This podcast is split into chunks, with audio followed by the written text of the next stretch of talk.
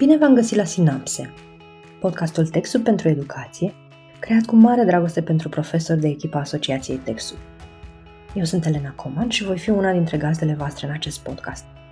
În Sinapse, conectăm pedagogia cu tehnologia și explorăm legăturile dintre școală și viitorul elevilor ca oameni, cetățeni și profesioniști. Misiunea noastră este să vă aducem inspirație, motivație și idei despre pedagogie și tehnologie, chiar de la alți colegi, educatori și pedagogi dedicați. Dacă vă plac subiectele noastre, nu uitați să dați mai departe podcastul și altor colegi. Podcastul, dar și multe alte resurse despre programele Asociației Texu, Predau Viitor sau Îndreptar Digital, le găsiți și pe Facebook, pe pagina noastră, sau online pe www.asociațiatexu.ro. Ne puteți trimite orice feedback despre podcast oricând și oriunde, pe Facebook, pe e-mail sau în întâlnirile online de comunitate. Primul nostru episod este cu și despre învățători. Am explorat ideea de tranziții. Tranzițiile de la online la offline, tranzițiile de la școală la vacanță în condiții de incertitudine. Sunt tranziții pe care le-ați tot făcut în ultimii doi ani și pe care vom continua să le facem, probabil în diferite măsuri. Este important să le facem într-un fel care ne sprijină învățarea elevilor dar și învățarea noastră ca pedagogi. Am fost tare bucuroasă să pot discuta despre aceste lucruri cu doi super invitați, Ana Clara Grecu și Vasile Brașovan. Ana Clara Grecu este învățătoare la Liceul Tehnologic Carol I Valea Doftane, este ambasador în dreptar digital și entuziasta utilizării cu sens a tehnologiei la clasă. Vasile Brașovanu este învățător la școala Aletea, fost învățător Tiș for Romania și trainer și creator al jurnalului Profesorului Reflexiv. Și Ana și Vasile sunt prieteni vechi ai textului pentru educație și pedagogi excelenți. Am avut o discuție minunată cu ei despre ce le-a fost lor de ajutor pentru aceste tranziții și despre cum le-au navigat. Sperăm să fie un ghid bun și pentru voi.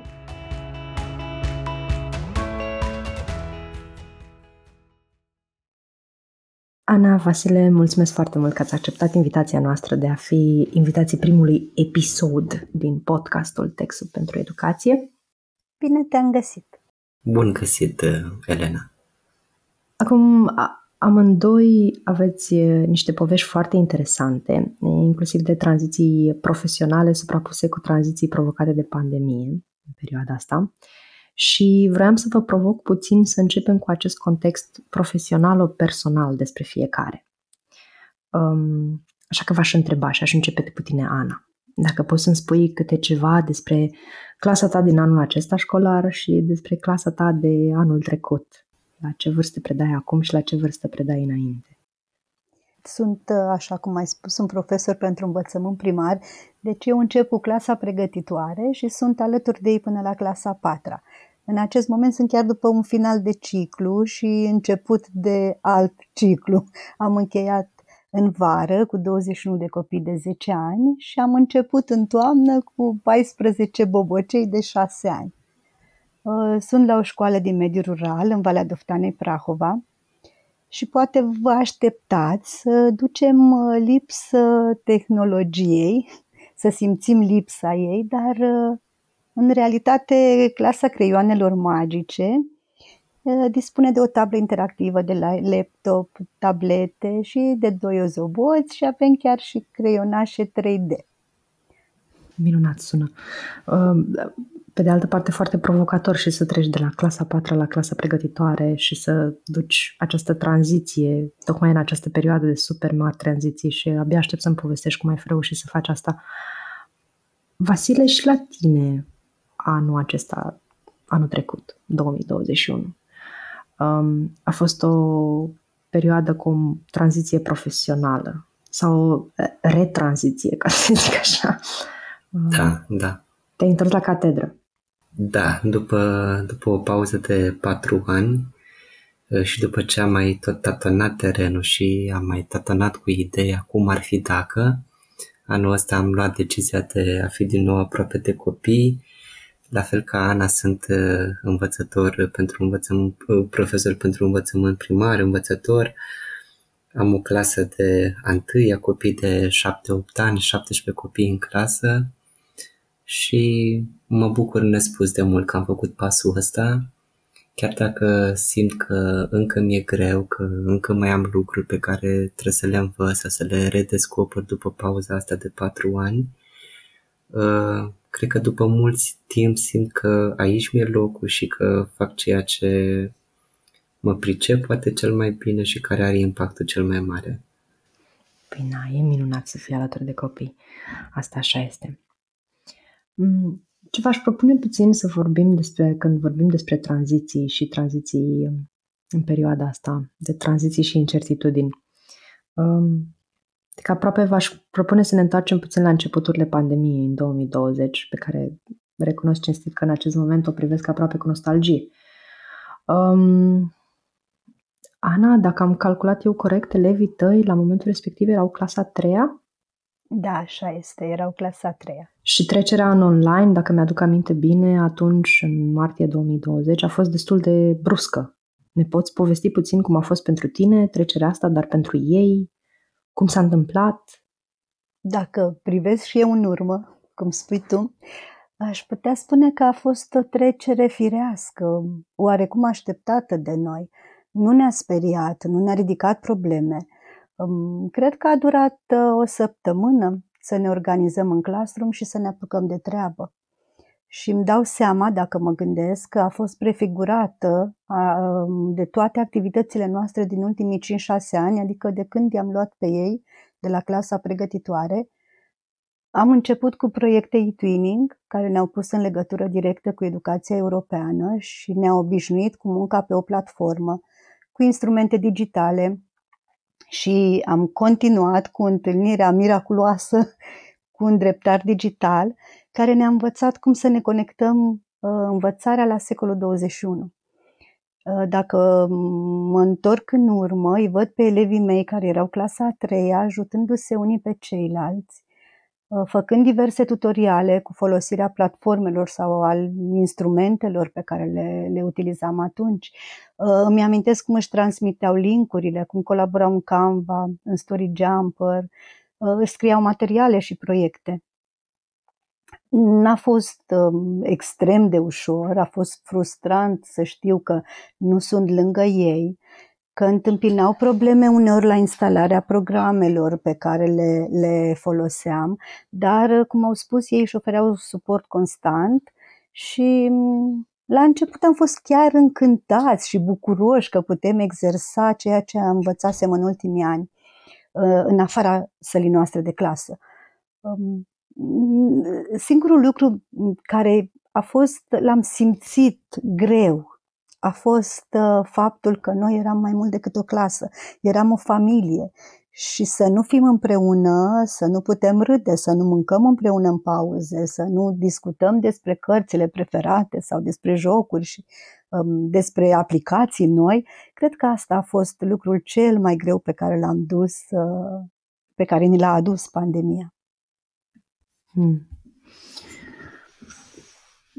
Da, și multe conversații pe care le-am avut și cu colegi învățători și cu colegi profesori, despărțirea de copii, despărțirea fizică mai ales, este probabil una dintre cele mai mari, cele mai mari lucruri pe care le-am pierdut în pandemie, faptul că nu mai suntem împreună în sala de clasă sau nu am fost împreună pentru anumite perioade de timp.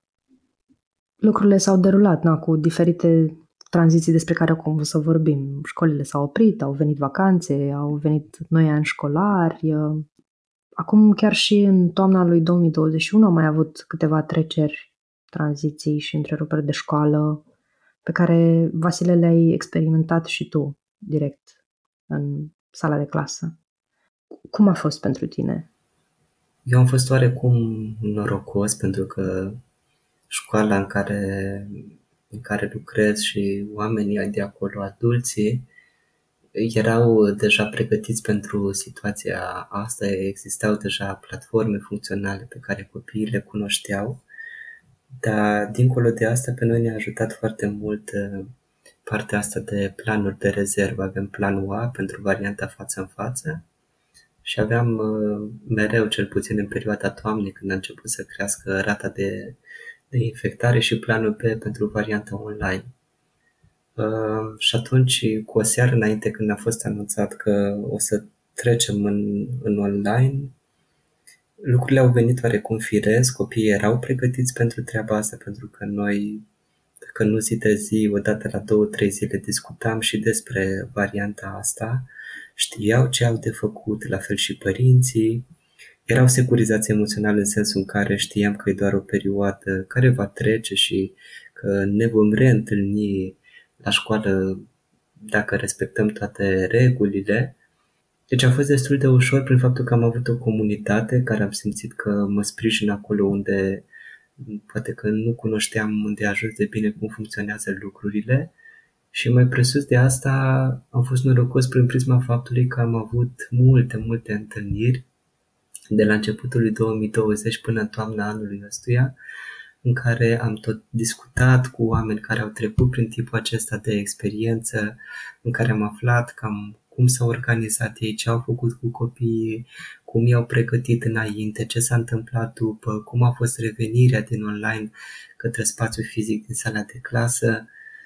Um, și atunci lucrurile au mers, uh, au mers, au fost o tranziție ușoară, fără, fără sincope sau fără, nu știu, emoții greu de dus și să se reflecte asta și în felul în care sunt copiii.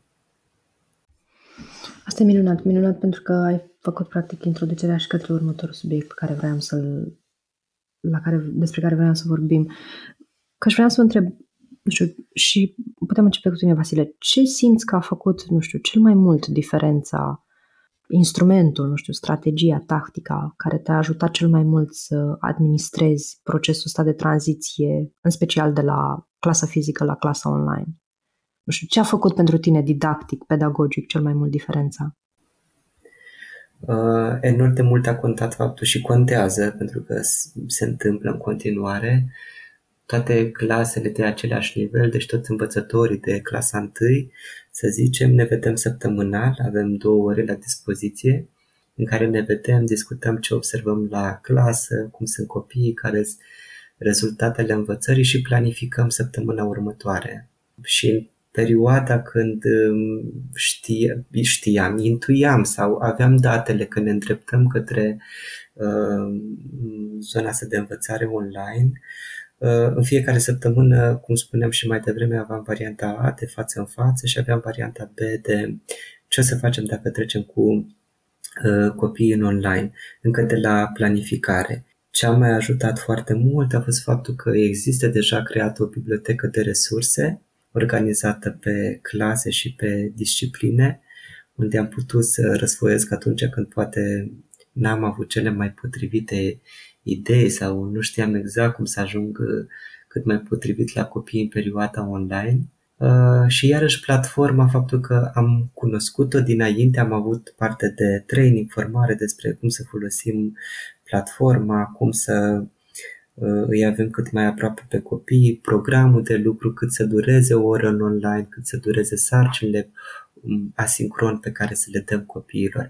Deci faptul că existau niște proceduri clare, bine puse la punct, pe care oamenii din școală le cunoșteau și zona asta de colaborare între adulți și școlii.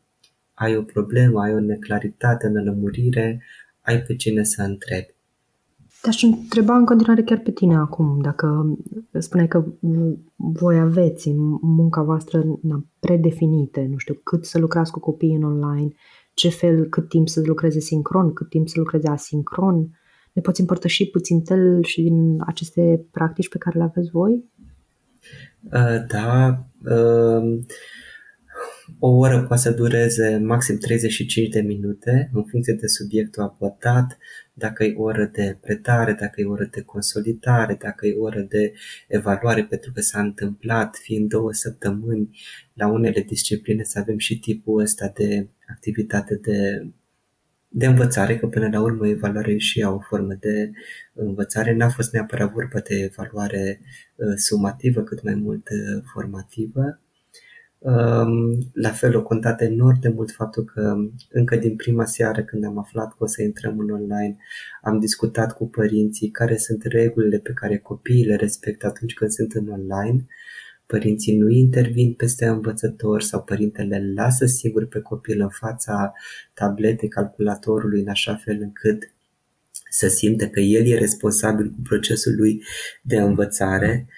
Uh, teme nu se dădeau de la o zi la alta, temele se dădeau inclusiv în perioada online pentru cel puțin săptămâna următoare, ca cel mic să aibă timp să culeagă datele um, pentru a-și realiza proiectul pe care l-avea de prezentat o săptămână mai uh, târziu.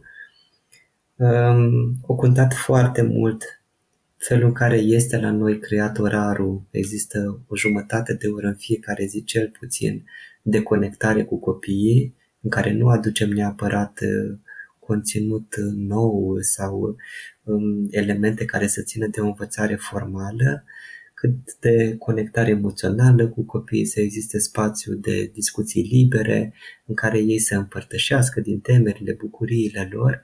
S-a întâmplat și asta în online și a contat enorm de mult.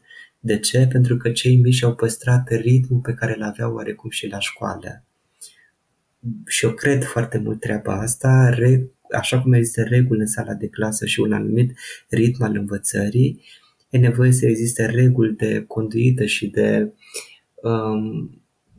până la urmă de asumare a propriei învățări și a propriului efort pe care îl face tot procesul ăsta și în online și un anumit rit care să nu te scoată din um, tot ceea ce înseamnă procesul acesta al, al învățării. Tu îi spui reguli și ritm, eu i-aș spune aproape rutine care sunt foarte importante, de fapt, și da, drept, da. inclusiv pentru ca copilul să, nu știu, simtă că controlează în continuare inclusiv ceea ce îi se întâmplă, nu doar uh, procesul de învățare. Uh, dar da, ce minunat că ai adus aminte despre acest subiect, că este absolut foarte important. Um, de ce rutină de învățare creăm, de fapt, și de drept în continuare, indiferent că suntem în spațiu fizic sau în spațiu online. Mulțumesc foarte mult! Ana, la tine cum a fost? Ce a făcut, nu știu, cea mai mare diferență ca instrument, strategie, tactică, idee în a reuși să treci cu succes din clasa fizică în clasa online? Sunt de acord cu Vasile că cel mai important a fost și am simțit că este important star, să, să, să le dau copiilor siguranța și starea de bine care să-i conducă apoi spre învățare. Și pentru mine a fost um, foarte important că, le-am, că am avut curajul să le cer copiilor telefonul la școală cu mult înainte să se întâmple pandemia, să, să, să fim nevoiți să stăm acasă. Um, simt că m-a ajut, m-au ajutat cursurile la care am participat, activitățile pe care le-am avut în sala de clasă cu copiii mei, legate toate de utilizarea tehnologiei. Am participat la Out of Code, ora de net, Meet and Code, CodeWeek, Scratch, am mm, exersat um, exercițiile de pe platforma Îndreptar Digital, cele de la ESERO, am mers în excursii la RoboHub București uh, și am introdus pe copii în activități STEM și în proiecte internaționale. Cred că acesta a fost un pas înainte, că a fost um, de mare ajutor în momentul în care cu clasa mea am intrat în online și că m-a ajutat să-mi creez o, o bază, să zic, o bază de date, de aplicații și de materiale pe care știu că pot să mă bazez atunci când este nevoie să intru în online cu ei.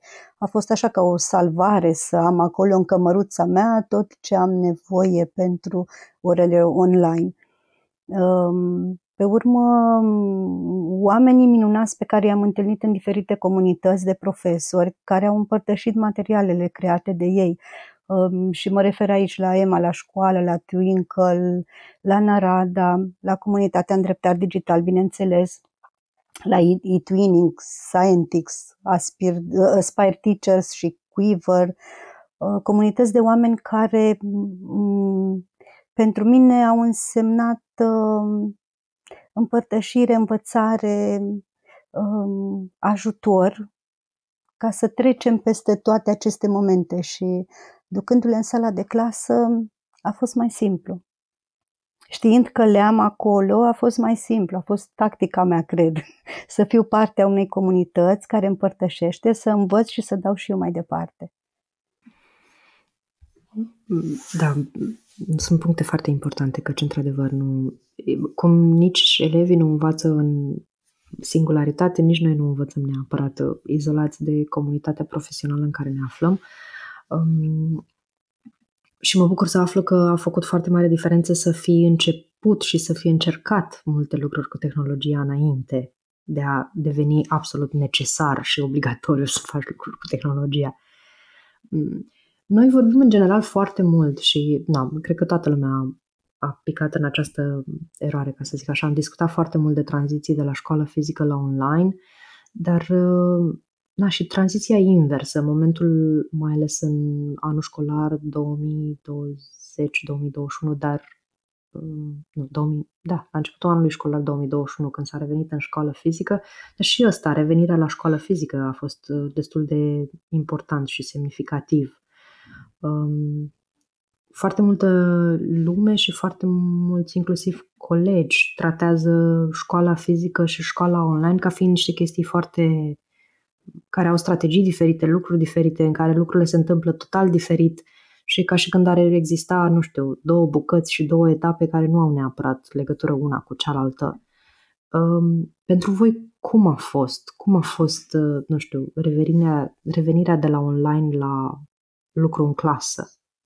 Aș începe cu tine, Ana, că ai trecut prin asta de probabil mai Două ori. Să fie așa o bucurie că am trecut uh, prin asta și cu clasa 4 și cu clasa pregătitoare. Da, dar pentru noi uh, nu au fost perioade diferite.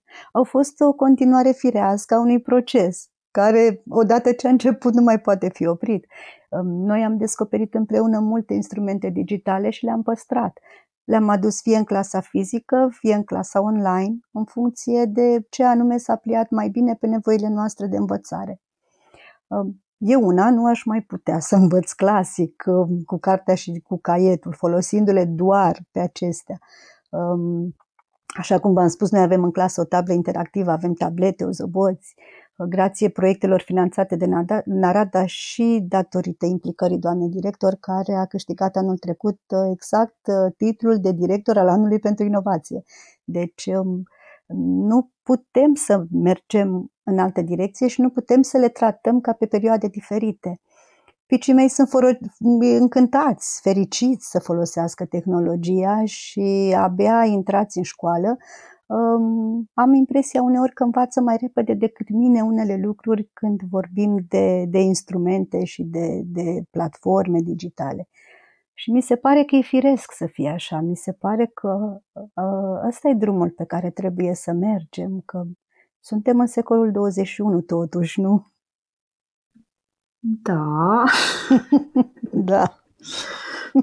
Ar putea exista uh, critici care să spună că de la un punct încolo există prea multă tehnologie? Nu cred că există prea multă, pentru că nu suntem tot timpul, uh, nu o folosim tot timpul, avem anumite momente din lecție în care introducem un anumit instrument sau o platformă. Nu suntem tot timpul cu ele, dar nici nu putem să ignorăm faptul că um, trăim uh, într-o lume digitalizată, că ne uităm spre Marte, că um, tot ce e în jurul nostru folosește tehnologia, fie că vorbim de telefon, de, de um, televizor sau uh, de comunicare și tot ce e în jur, este digital, este asta e lumea în care trăim.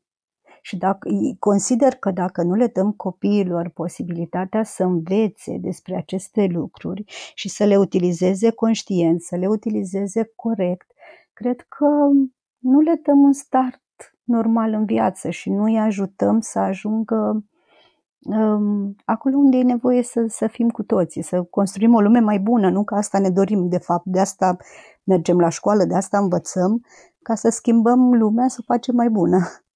Și cum am putea dacă trăim în alt secol, de, dacă învățăm altfel decât în secolul în care suntem?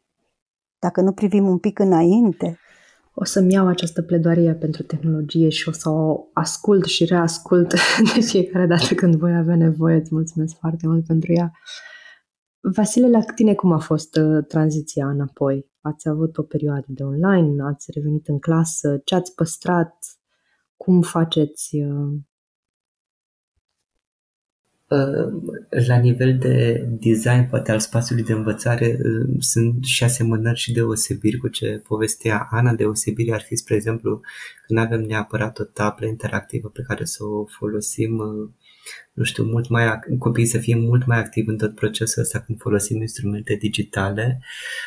O altă regulă pe care o avem pentru copiii de primar, mai ales pentru copiii de pregătitoare și a întâia, la școală ei nu folosesc telefoanele personale sau ceasurile inteligente, în schimb ei au săptămânal ore de TIC, au săptămânal ore de programare, de robotică, de um, unde fac tot felul de nebunii, descoperă tot felul de instrumente, de uh, posibilități în toată lumea aceasta digitală Acum eu am și un contraargument pentru uh, zona aceasta de tehnologie. Poate că așa e, așa format, nu știu, și pedagogic și structura mea de personalitate, în sensul în care, da, copiii cunosc, știu cum să folosească tehnologia, au, am observat treaba asta foarte mult în perioada online.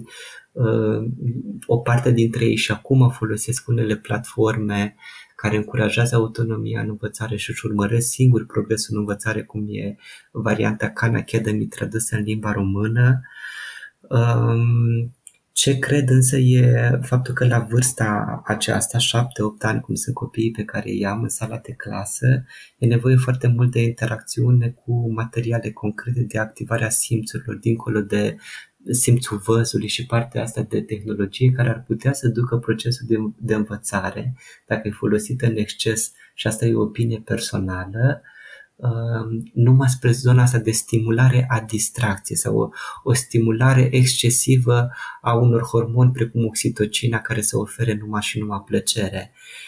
Personal, cred că învățarea înseamnă și efort și contact cu materiale pe care copiii să le pipăi, să pună mâna, să le aranjeze, să-și activeze și alte simțuri.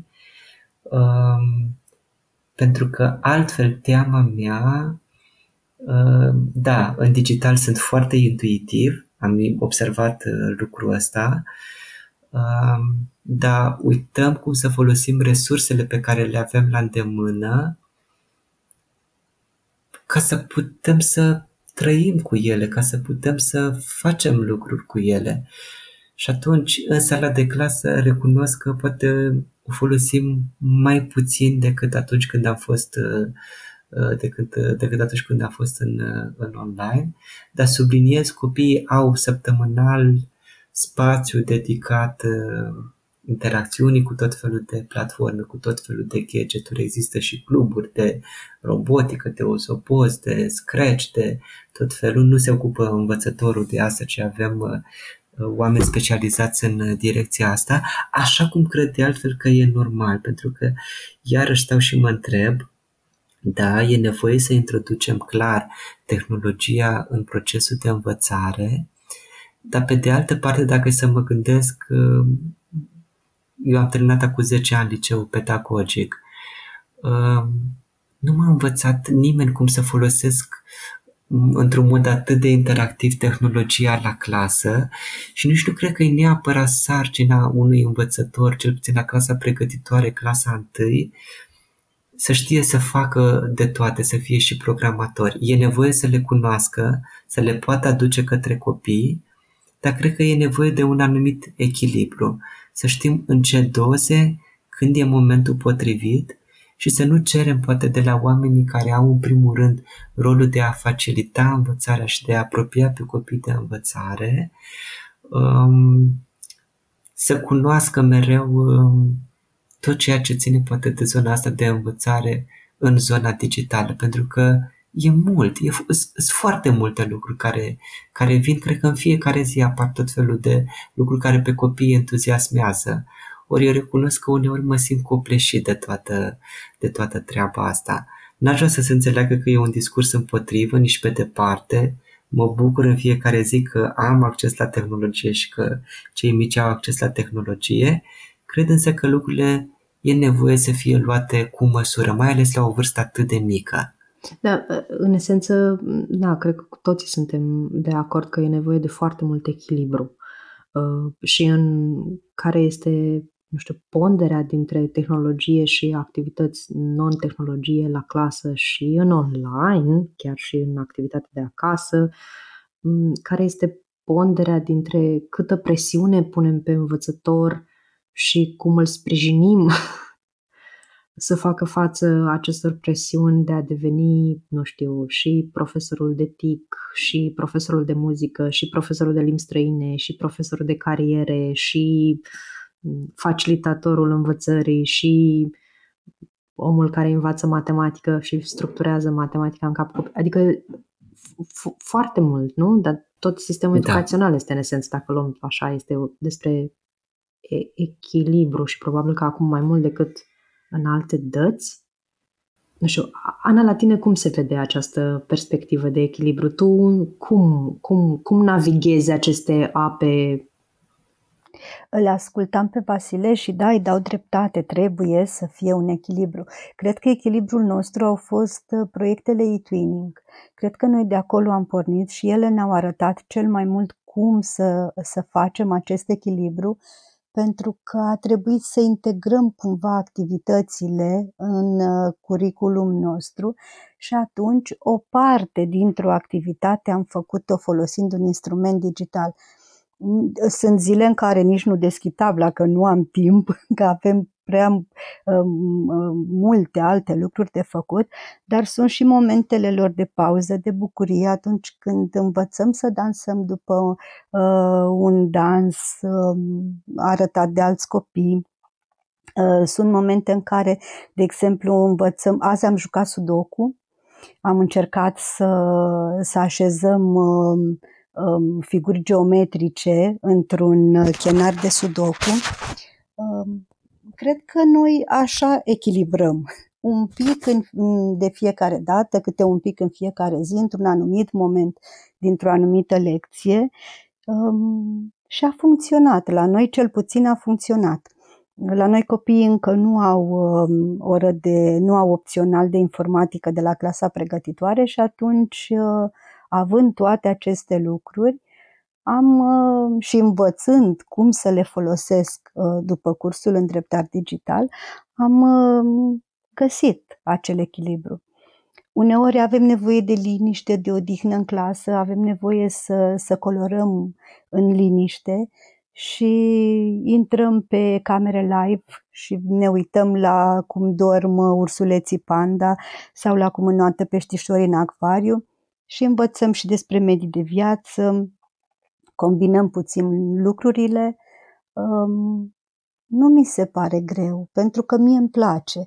Nu mi s-a părut că e presiune, pentru că mi-a plăcut să experimentez alături de ei aceste lucruri, dar știu că pentru foarte mulți dintre colegii mei este greu și uneori este multă, multă teamă, pentru că, da, sprijin foarte, foarte mult nu există. Um, din partea cui ar trebui să sprijine și atunci înțeleg punctul de vedere al lui Vasile și sunt de acord că este nevoie de echilibru. Da, noi încercăm să-l găsim în fiecare zi și încercăm să nu fie prea mult pentru copii. Și folosim și conuri de braț să ne jucăm, folosim și pietricelele din curte, um, suntem norocoși că, că suntem într-o zonă frumoasă de uh, mediu rural și atunci uh, ne permitem și să ieșim mult la aer și astfel ne găsim un echilibru între, între zona digitală și, și restul. Mă, gând, mă gândeam puțin la asta, că una dintre blestemele și binecuvântările sistemului educațional în același timp, mai, mai ales la în partea de învățământ primar este că există totuși destul de multe feluri în care poți face lucrurile. Adică că există foarte multe feluri în care poți atinge echilibru la clasă între zona online, zona tehnică și sunt foarte multe modele teoretic pe care poți să le testezi. Um, tehnologia integrată la clasă este una, um, separarea tehnologiei în ore dedicate pentru asta este un model la fel de valid. Adică sunt foarte multe lucruri care se pot întâmpla, dar pe de altă parte nimeni nu vorbește de fapt de izolarea totală a tehnologiei. Ceea ce mi se pare interesant. Adică că ajungem într-un punct în care încercăm și testăm diferite modele să vedem cum funcționează și cum se încadrează cel mai bine pentru fiecare dintre noi și pentru elevi. Dar cred că am trecut cu toții în punctul în care nu se mai pune neapărat problema eliminării totale a tehnologiei. Sunt corectă în, acest, în această semi-analiză? Eu zic că da eliminarea totală nu se mai poate, așa cum um, cu incertitudinea în care trăim acum. Nu știm, eu am mers la școală frumos cu clasa pregătitoare, fericită că um, încep cu o generație nouă și că sunt la școală și m-am trezit uh, de pe o zi pe alta că trebuie să intru în online cu niște copii cu care nu folosisem foarte multe lucruri și nu știam cât știu să folosească părinții, telefoanele sau tabletele sau nu știam nici exact ce au acasă. Și atunci, da, cred că cred că ai făcut o analiză corectă din punctul meu de vedere. Suntem la jumătatea, poate mai mult de jumătate am parcurs și ar fi greu să ne întoarcem de unde am pornit. Cred că e mai ușor să mergem înainte, căutând, așa cum spunea și Vasile, un echilibru între Uh, zona digitală și între um, învățarea um, clasică. Împărtășesc, împărtășesc perspectiva Anei, cu atât mai mult cu cât poate că e nevoie să ducem mesajul ăsta, mai ales către adulții din școală, din cancelarie, că sunt învățători, că sunt profesori, pentru că există teamă atunci când poate nu stăpânești lucrurile de ajuns de bine, este teama să nu te faci de râs, teama că nu te descurci, teama că o să o faci lată și așa mai departe. Dar clar e, e nevoie să-i familiarizăm pe copii cu ceea ce înseamnă instrumente digitale potrivite pentru facilitarea învățării, să cunoască pe de o parte și riscurile, să cunoască și felul în care își pot gestiona învățarea um, folosind uh, tehnologia că e sincron, că e asincron, că e în proiecte pe care le pot, le pot face acasă.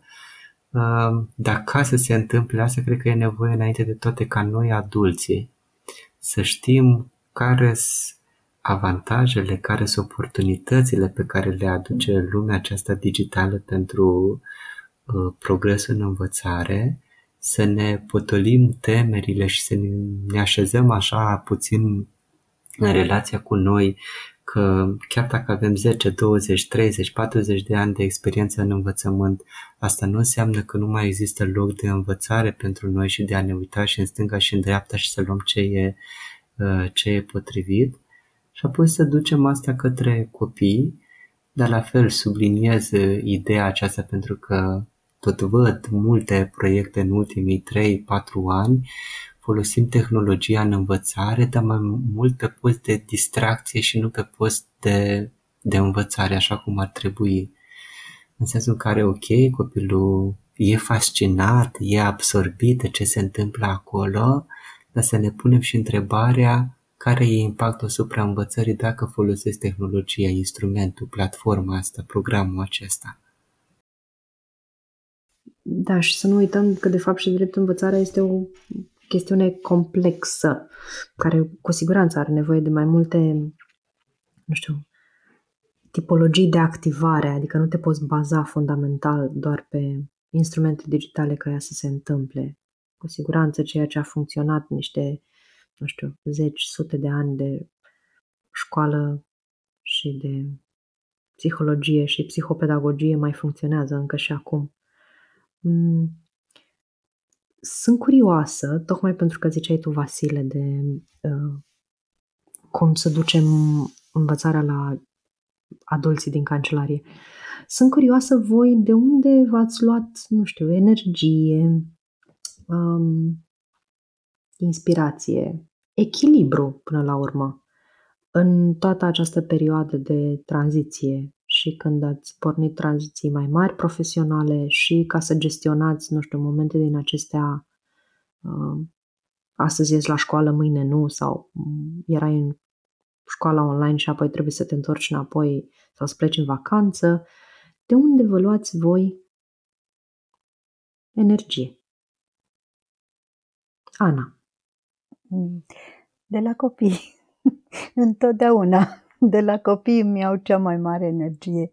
Intru în clasă și când le văd scripirile din ochi, pentru mine ziua este perfectă.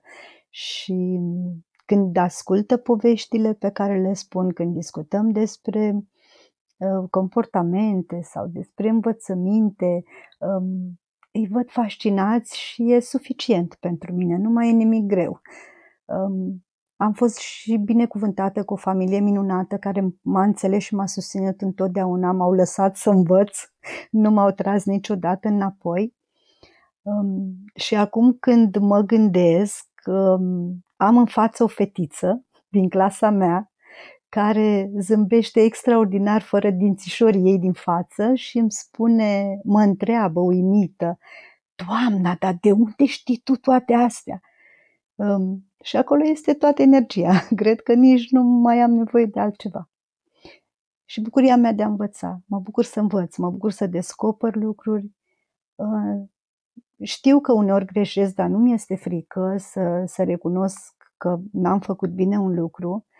Um, îmi place să discut cu colegii mei, îmi place să învăț ce știu eu și să iau de la ei ce știu ei. Cred că acolo este toată energia. În, în comunitate, în comunicare, în, în zâmbetele copiilor. No, mulțumesc mult, Ana. Vasile, la tine?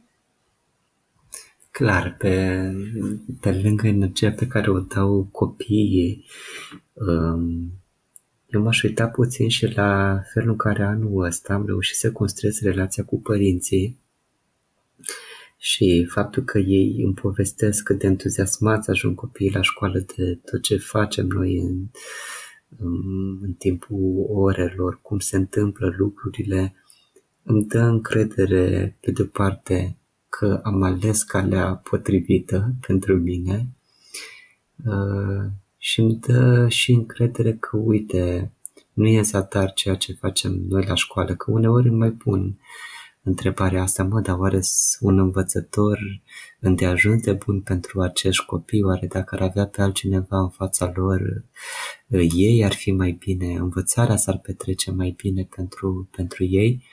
Și faptul că anul ăsta simt că am o relație strânsă cu părinții, că povestim și despre ce ne iese, ce nu ne iese, dar cu blândețe și cu asertivitate de, de ambele părți, pentru mine contează enorm de mult și ce mai contează foarte mult e faptul că simt că în școală am o comunitate la care pot cere ajutor atunci când mi-e greu sau chiar și atunci când, nu știu, am avut un moment de de bucurie și de împlinire cu copiii mei și ceva foarte fain și să am cu cine să împărtășesc treaba asta, contează enorm de mult. Să fie acolo cineva care să te, să te asculte, să te valideze, să îți ofere o îndrumare dacă ceri treaba asta.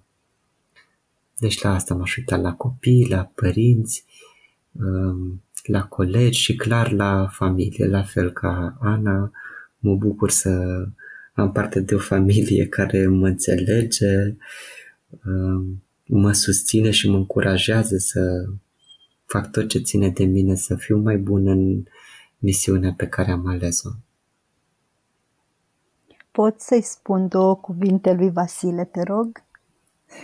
Cred că, da, copiii tăi au cel mai bun învățător pe care puteau să, să și-l dorească. Și cred că faci lucruri extraordinare, așa cum te-am cunoscut de-a lungul timpului, așa că te rog să nu-ți mai pui întrebarea să, să spui întrebare doar așa de creștere, să zicem, pentru că faci lucruri extraordinare și eu m-aș bucura să, să colaborăm într-o bună zi. Și eu m-aș bucura ca Vasile să fie învățătorul meu.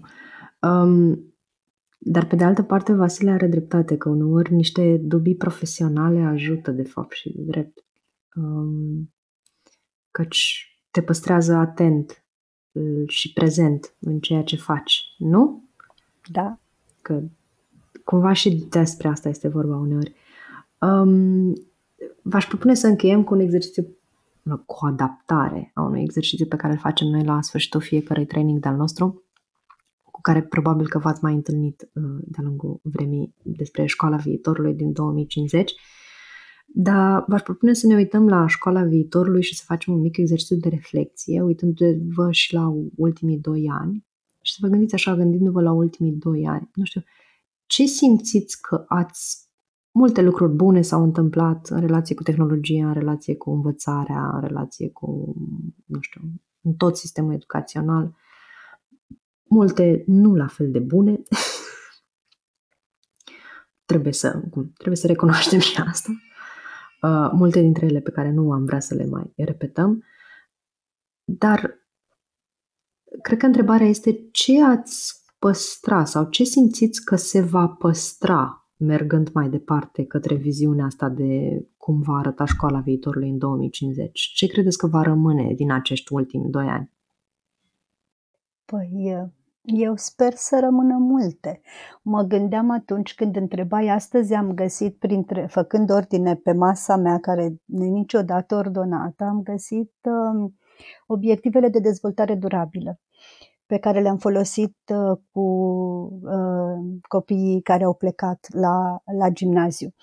M-au întrebat, uh, picii mei m-au întrebat, doamna, dar ce sale? Și le-am spus că o să discutăm despre ele și o să începem chiar cu numărul 4, adică educație de calitate. Um, când m-ai întrebat cum va fi școala viitorului, m-am gândit, mi-a venit în minte, am văzut imaginile pe care le-am, le-am scos azi de, din catedră. Pe urmă, mă gândesc și la cele opt abilități pe care trebuie să le dezvoltăm copiilor și între ele se numără abilitățile digitale, nu?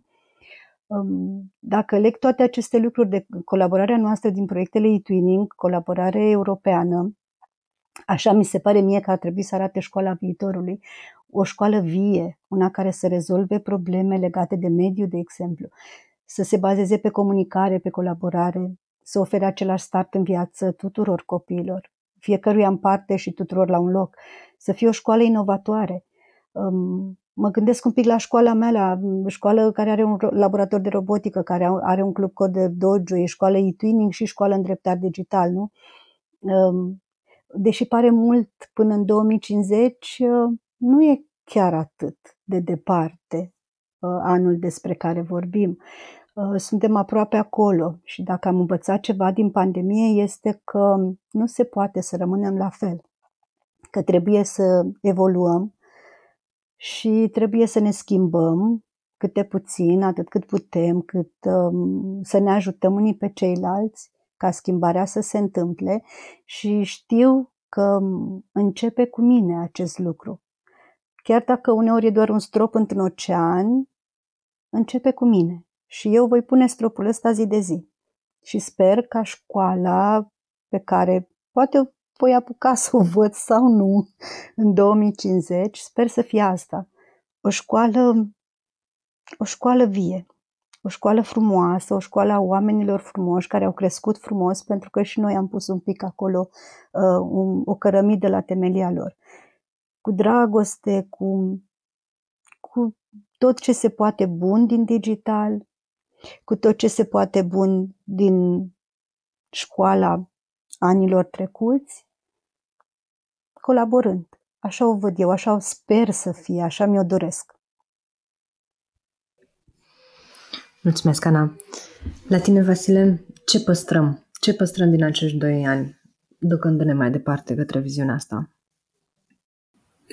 Eu aș zice că diversitatea experiențelor de învățare Uh, și aici fie că vorbim de spații fizice care nu trebuie să fie musai între cei patru pereți ai clase, că vorbim de pădure, grădină publică, parc, muzee, centre culturale, biblioteci, să avem curajul să uh, diversificăm spațiile în care se întâmplă învățarea, asta unul la mână, uh, diversificarea și prin faptul că să introducem în mod uh, recurent, bine gândit, strategic, cu mare grijă față de ce obiective de învățare avem pentru copii, mediul online cu mediul față în față. Probabil că flip classroom sau clasa inversată în următorii ani o să fie din ce în ce mai prezentă în procesul învățării uh, și la noi. Diversitatea oamenilor care să vină în fața copiilor, pentru că trăim într-o lume multiculturală uh, în care e normal copiii să vadă de la vârste mici și să înțeleagă că e firesc să existe diferențe culturale, de limbă, mm, religioase și așa mai departe între noi și să învățăm să conviețuim cu diversitatea aceasta culturală, etnică, uh, mm, geografică. Uh, și m-aș mai gândi la un lucru Poate că pare departe pentru 2050, dar realitatea ultimilor ani mi-a arătat cât de multă nevoie e de treaba asta. Școli care să gândească strategic pentru comunitățile lor educaționale și adulți în cancelarie care să colaboreze pe bune. Pentru că nimic nu putem face dacă oamenii își văd doar de ora lor, doar de clasa lor și atât școala, învățarea nu înseamnă neapărat cutiuția, asta e disciplina mea, asta e materia mea, uh, mi-a făcut treaba și atât. Cum foarte frumos spunea Ana, e nevoie de un sistem viu în care toate organele, fiecare roticic acolo să colaboreze cu toate celelalte și colaborăm în momentul în care avem strategie și viziune. Și uite, un lucru pe care poate l-aș păstra din multe altele pe care școala în care acum lucreze la are. E viziunea asta fantastică pe care o are și valorile pe care se fundamentează și anume aceea a binelui, a frumosului și adevărului. E nevoie să aducem empatia în mințile și în sufletele și în comportamentele copiilor, e nevoie să învățăm să gândească, dar mai important, să gândească corect. Și e nevoie să învățăm ce înseamnă aprecierea frumosului și cum deosebim frumosul, adevărul, de chici, de urât, de impostură. Da, lucruri care sunt cu adevărat, adică cu adevărat importante și semnificative ca experiență în această perioadă, mergând mai departe. Mulțumesc foarte mult, Vasile, pentru această încheiere extrem de potrivită pentru discuția noastră.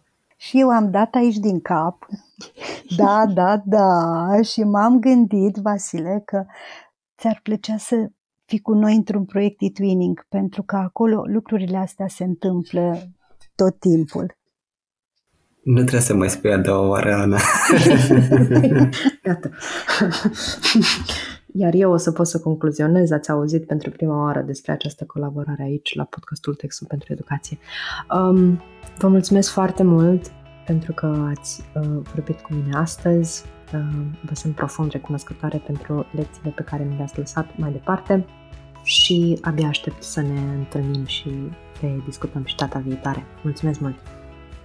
Și eu îți mulțumesc și vă mulțumesc și lui Vasile îi mulțumesc pentru ce învăț de fiecare dată când îl ascult și sper să fim într-o zi din nou împreună și fizic, să ne vedem și să ne îmbrățișăm cu drag.